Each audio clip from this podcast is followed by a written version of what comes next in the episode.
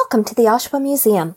We are comprised of Henry House, Robinson House, Guy House, and our drive shed, which houses our carriage collection and other agricultural artifacts. All of our museum buildings are still standing on their original foundations. That is to say, they are standing where they were built all those years ago. Today's audio tour is the abbreviated tour of Henry House. This home was constructed circa 1840 in the Regency cottage style, and the second story was added sometime after 1861. The lower story of the house is built of limestone from Kingston that had been used as ballast on ships. As you tour through the house, please feel free to pause this audio tour at any time. Skip forwards, go back and revisit sections of the tour or different rooms, and remember, if you have any questions, please ask the visitor hosts at the door. Welcome to the Henrys family home. It was lived in by Thomas, his second wife Lorenda, and eight to nine of their 15 children. There was over 30 years between the oldest and youngest child, so not all of the children would have lived in the home at the same time. The first room on your left is the study. Thomas would have occupied his time in a room such as this to tend to any business matters that required his attention. He was the harbour master from 1849 to 1851. He was a farmer, and much of what was his farm is today's Lakeview Park. And finally, he was a travelling minister in the Christian church. As you tour through the home, take note that the family did not own all of the objects you will see throughout the house. But there are certain objects that did belong to the Henrys, Let's take the study, for example. The desk belonged to Thomas's grandson. The chair was Thomas's. The brown and burgundy settee was his daughter Jenny's. And portraits have also come from family members. The room directly across from the study is the parlor. Parlors were elaborately decorated rooms in the house where children were typically not allowed. Parlors served as the room where guests would have been received and entertained, they were the spot for courting when young Victorian women became an appropriate age under the watchful eye of their parents. And the family would have held wakes in the parlor for any relatives who passed away. An artifact of note in the parlor is our music box. Here is just a small sampling of music that the music box will play. Enjoy this as you walk towards the dining room.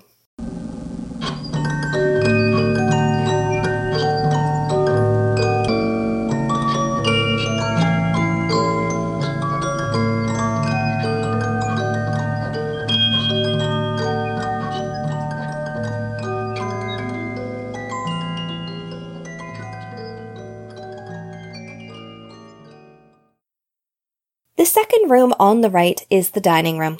This is where the Henrys would have enjoyed their Sunday meal. The food enjoyed by the Henrys would have been grown on their farm. Thomas grew crops such as wheat, peas, oats, and potatoes. He had an apple orchard, which was located near Robinson House, and livestock on the farm included cows, horses, sheep, and pigs. The 1851 agricultural census also made note of 100 pounds of wool and 100 pounds of butter being produced. The family acquired any food that they did not grow at stores located in the village of Oshawa. The heart of the village was the Four Corners, around where King Street and Simcoe Street intersect. Many visitors wonder what's behind the door located in the hallway of the main floor. A steep and narrow flight of stairs leads to the textile collection, which is housed on the upper floor of Henry House. The collection includes quilts, clothing, and accessories such as hats, shoes, purses, and parasols. Under the staircase is a small cupboard that is home to our dairy collection, sad irons, clocks, mirrors, and other miscellaneous household items. The Henry House second floor is also home to a small digitization suite, complete with photo professional equipment and workspace. The Oshawa Museum takes pride in the responsibility of preserving our community's historical treasures in our collection. At the back of the house is the kitchen, the largest room in the house. It was the biggest and likely the busiest, with Lorenda and the four daughters helping with the various domestic chores, such as cooking, cleaning, and baking. Under the window is a dry sink. Originally, there was no indoor plumbing for washing dishes or washroom facilities, but you could bring in water from the outdoor pump to place in a bowl. The door to the right of the sink leads to the home's summer kitchen, a common addition to Victorian houses. With no climate controls, like today's air conditioning, summer kitchens enabled the hot stove to be used, but it helped keep the heat out of the main house. As the weather got cooler in the fall, the Henrys likely would have used their summer kitchen as a larder to keep eggs, milk, and butter cold. The loom by the north wall isn't completely out of place in the home, although you are looking at a modern example. Family stories tell us the family had a loom in the home and it was well used by the women. To quote, The big loom was in the corner of the kitchen and it seemed to never stop. On into the late evening, one could hear the shuttle go back and forth, one foot pedal go down and then the other as Mother Henry wove the cloth for trousers, shirts, and dresses, and all the woolen cloth used in the home. The girls knit socks and mitts, pieced quilts, mended and darned socks during most of their spare hours. Our final stop inside the house is the master bedroom. This room was most likely Thomas and Lorenda's bedroom, and while there's no stove in this room, winter nights would have been very warm, being right off the kitchen.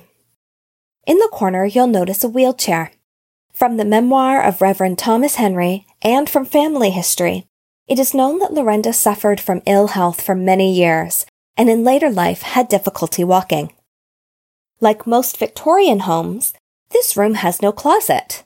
Clothes were stored in chests, trunks, or armoires, and because doing laundry was a laborious process, the number of clothing items would have been limited.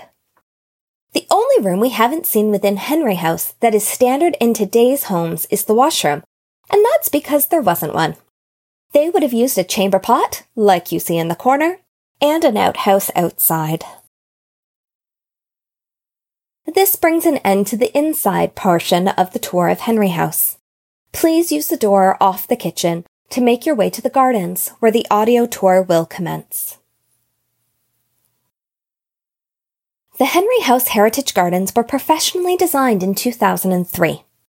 Thomas Henry's memoirs gives insight into times of leisure in the garden, hosting a party for his grandchildren every May. Quote, Father Henry was very fond of children, and his grandchildren will carry to their graves pleasant memories of Grandpa's parties. Our gardens are ornamental, culinary, medicinal, and dye, and we owe a great debt of gratitude to volunteers for helping keep our gardens looking their best. Herbs were very important for Victorians for a variety of reasons. One of the main reasons was the lack of refrigeration. When food started to turn, people would add herbs to mask the foul taste.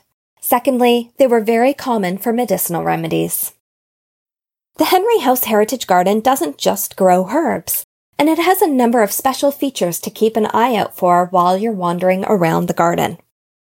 Take note of the bricks lining the edge of the round tea garden. This is a fundraiser for the museum, where members of the community can purchase a brick and choose their own engraved message. The Ritson pear trees are named after one of Oshawa's prominent families in the 19th century. To date, the Ritson pear trees are Durham region's only designated heritage trees. The Fleur de Lis, with the date 1874, was originally part of the Centre Street United Church. The church was demolished in the 1960s, and this date stone was saved and given to the museum, a very fitting home as Thomas Henry was pastor of that church from 1840 to 1856. This brings an end to the Oshawa Museum's abbreviated audio tour of Henry House. If you have any questions, please be sure to ask your visitor host at the front door, or you can connect with us on social media. We hope you enjoyed your visit to Henry House, and we hope to see you again soon.